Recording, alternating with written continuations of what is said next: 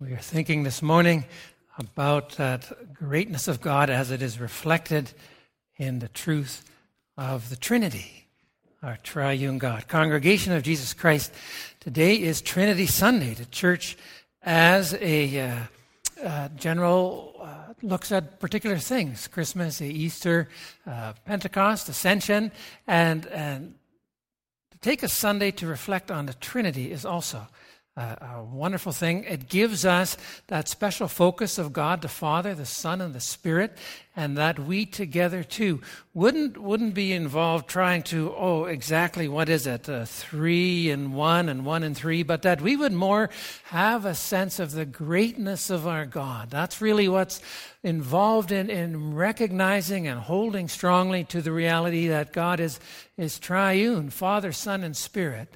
He is triply great. And as we see that, we are triply blessed. Psalm 29 ties beautifully into that. Maybe you didn't catch it right away. Let me just highlight for you as that psalm begins. It says very deliberately three times, not once, not twice, but three times, ascribe to the Lord the glory due his name. And that sense of giving God praise in a triple way, in a triune way. And so right there, even in Psalm 29, you have that sense of God is so much more, and it focuses in on different aspects that we can even tie into the Trinity when it says, first of all, ascribe to the Lord a great strength. And that great strength is evident in the creation, in all that's made, and in how the whole creation is held by God's hand. You would say, my, oh my, God the Father, this is my Father's world. What a beautiful thing. He provides the rain that we need after the planting. That's so amazing, our God. We see his greatness in that. At the same time, it also adds his glory. Ascribe to the Lord glory, the glory due his name. And when we think about the glory of God, we think about Jesus most specifically. And when it says in John 1, verse 14, that the Word became flesh, being Jesus, made his dwelling among us, and then it says, we have seen his glory. And so in that we see the glory of God, the glory of the one and only who came from the Father, full of grace and truth. So we have the sense of the greatness of the Father, but we have even more the added sense of his glory in Christ, coming as our Lord and Savior. And so that sense of who God is, and in his redeeming, saving greatness, he becomes even greater to us. Finally, it says, ascribe to the Lord glory in the splendor of his holiness. And the focus moves to his holiness, and we see his holiness expressed in the Holy Spirit. And the Holy Spirit is evidence of the holiness of God as it gets poured out into our living, that it sanctifies our lives. It takes what it is good and godly, and by the Spirit it implies it in our hearts. And we seek to grow in that Spirit and become more holy, and in that we glorify God. And we declare his holiness. So you have Romans 1 verse 4, where it says that who through the Holy Spirit of holiness, that's Christ, was declared with power to be the Son of God, and the Holy Spirit continues to give us faith in Jesus and continues to guide us in living for him and growing in holiness. So Psalm 29 gives that triple sense right away, an expanding vision of who God is. And as David is writing this psalm, that's what he's trying to do. And he is starting to use that greater sense, that we know more, but still that sense of God is great in his creating, in his redeeming, in his holiness by the Spirit. That builds on just a total biblical picture of who God is. We have the understanding of who God is from the whole Bible as it lays out these aspects, these persons of God. And when we enter into that greatness, then our understanding triples right away. Think, you believe in God. Yeah, but that's Father, Son, and Spirit. Oh, that's so much more. And then the height that God is, his greatness, his importance takes more and more presence. And then we ourselves are blessed with the assurance that God created us, that God saved us from our sins, that God works in us by his Spirit. So the greatness of God, as we hold and confess the Trinity, is a rich blessing and a strong encouragement in our faith. So that, first of all, just to set the tone for Psalm 29, it is a very Trinitarian, celebrative psalm. Now I'd ask you, how can we enter more fully into this understanding of the greatness of God? How can we just celebrate that more and live that out more? Do you know how? It says in the psalm 7 times how we can do that. It says, the voice of the Lord. The voice of the Lord is over the waters. The voice of the Lord is powerful. The voice of the Lord is majestic. The voice of the Lord breaks the cedars. The voice of the Lord shakes the desert. The voice of the Lord, the voice of the Lord. The voice of the Lord. We need to hear the voice of the Lord in order to have the greater sense of what he is doing and continues to do. And so we need to listen to this voice, the voice of the Lord. Well, where do we hear that voice? And the psalm points out 3 places where we hear that voice. First of all, the voice in creation, verse 3 and 4. Very much expressing just to all of the things in creation, the sense of over the waters in verse 3, the sense of Genesis 1 verse 2 where God spoke and by the Spirit too over the waters and everything came to be. And we reflected on that at our We event a few weeks ago, the creation and what God spoke into being. And as we see the creation, we need to continue to hear his voice, the amazing creation that speaks the voice of God in its complexity, things like a banana, in all of the things that we see around us, how God has created and holds all things. What do we understand when we see that, when we engage that? We need to recognize God there. That's when we give him the glory due his name. And to enter into creation, to go for a walk, to be busy in the garden, to be in the field, to hike in the mountains, to spend a day at the lake, is to hear God speaking to you. To be open to that, be aware of that, to recognize his glory and his greatness. So often we don't pay any attention. We are not out much at all. We just are doing our work and we are sitting behind a computer. We are not engaged in what God is doing. There's no sense of his greatness. So the initial application too, make sure you get out. Even this summer, make sure you take the time to enjoy God's good creation. Take the opportunity to see and hear the voice of God. Next Sunday, Barb and I, we're going to be up in the Slave Lake area. And just an interest of ours, some of you know, is the birds and the bird migration. And there's a migration now, and there's a bird banding station just on the east shore of Lesser Slave Lake. And so we hope to be there next week and spend a few days, and just all these beautiful little warblers come through, colorful, yellow, green, red, blue. And you can just sit and watch them. And what do you see? You see the greatness of God. And so you hear the voice of God and you enter into it. So that is very much part of God's presence in creation to us as the Father. The second place where we hear God's voice is in his redeeming love. That's expressed here when the voice becomes a little more harsh when it says here too, the voice of the Lord breaks the cedars of Lebanon. What it's meaning there is that God, by his voice, breaks into our lives when we fall into sin. And the picture here is of the cedars of Lebanon were used to build a palace of Solomon and the temple and to give God glory.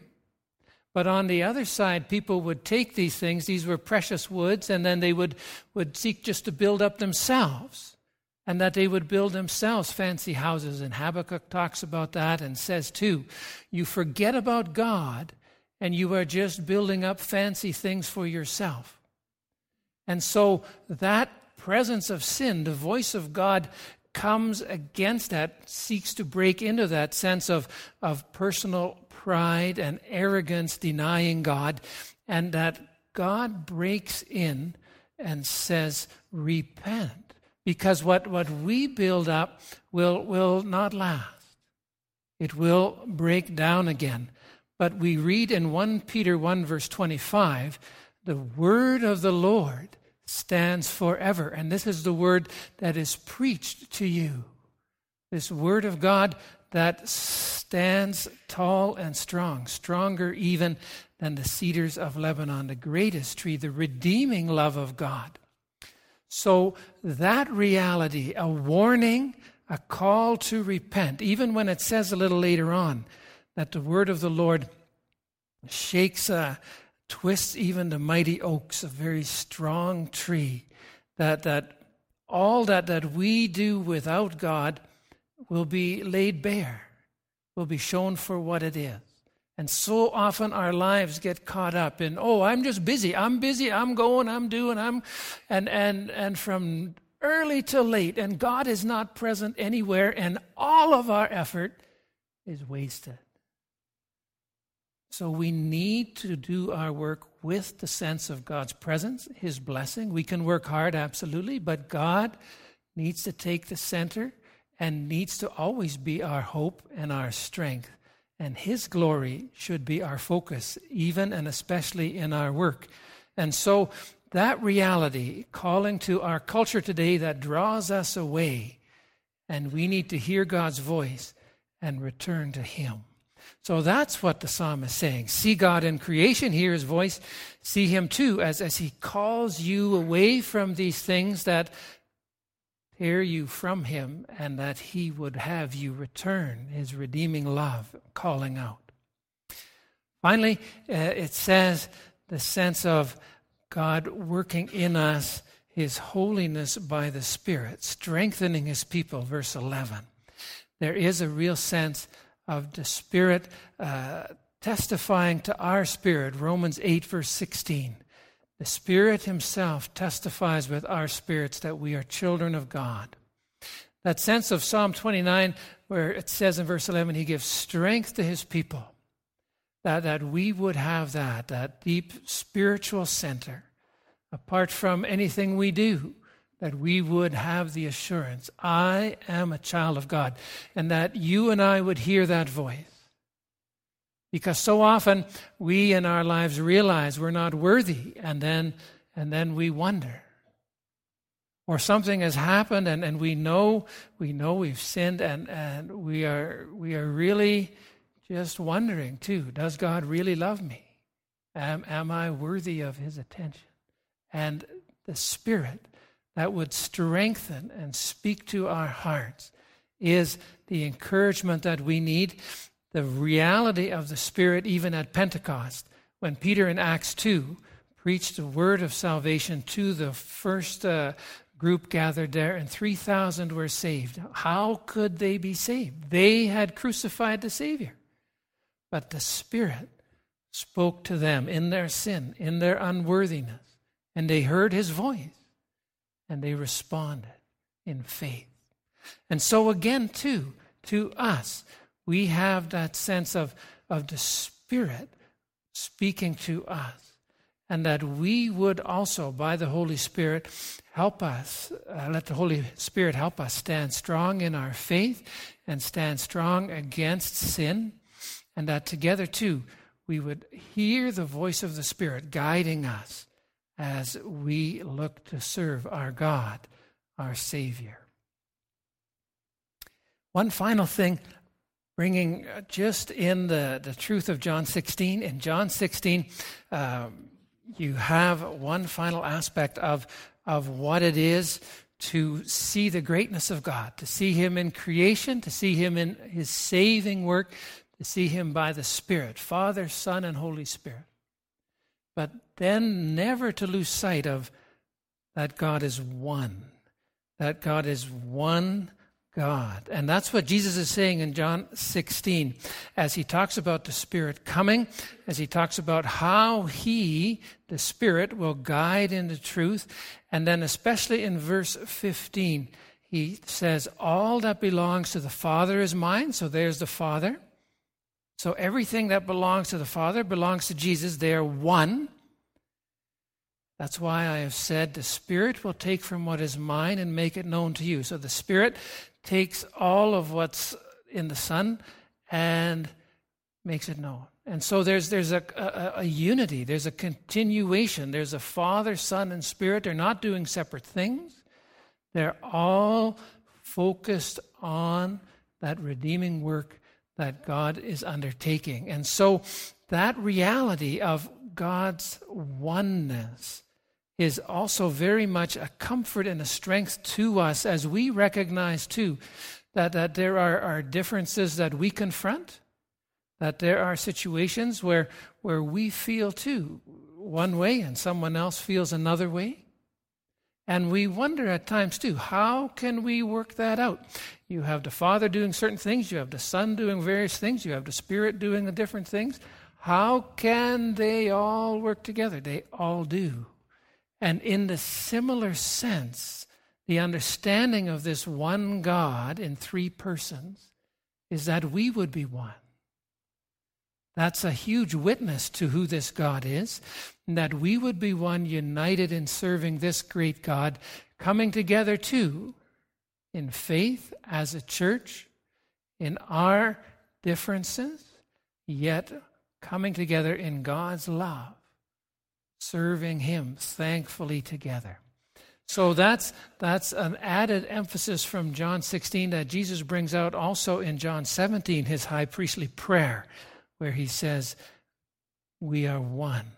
And so that sense of serving God, a triune God, you think, oh, that's confusing, the three. No, it's understandable, and it brings us back to being one ourselves. Just an application specifically in terms of the office bearers who are serving and taking up their work. We have the blessing of seeing our great God provide these office bearers who were installed today to have us think through their installation in the idea of the Trinity. They can each take comfort in knowing that God the Father created them with particular gifts to serve, to help, to lead, to serve. And those gifts, as affirmed by the congregation, are to be used for the glory of God. So we see God the Father at work in their lives. But what if they mess up at times? What if things happen and things aren't going so well?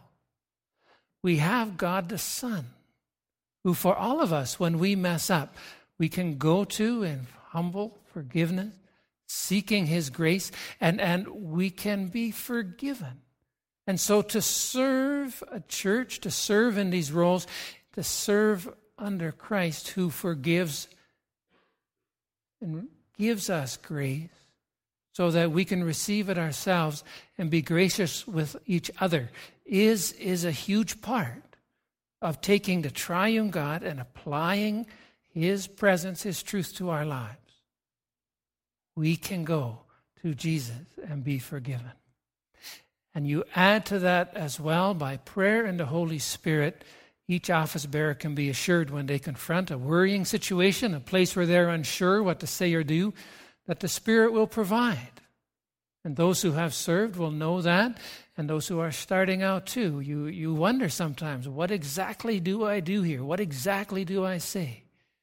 But by the Spirit, continuing to lead and guide, we can be sure God will work in wonderful ways. And I've seen that often in the work of ministry, in the work of counsel, and shared that together as elders, youth elders, and deacons. So you get a sense, I hope, of how the triune God, holding to our faith in a triune God, continues to expand our understanding of his greatness, and of how blessed we are to have that truth at the center of our faith. It makes our life, our faith, rich and deep, strong and sure, as we seek to live for the glory of God, all of us together in his greatness and love. Amen.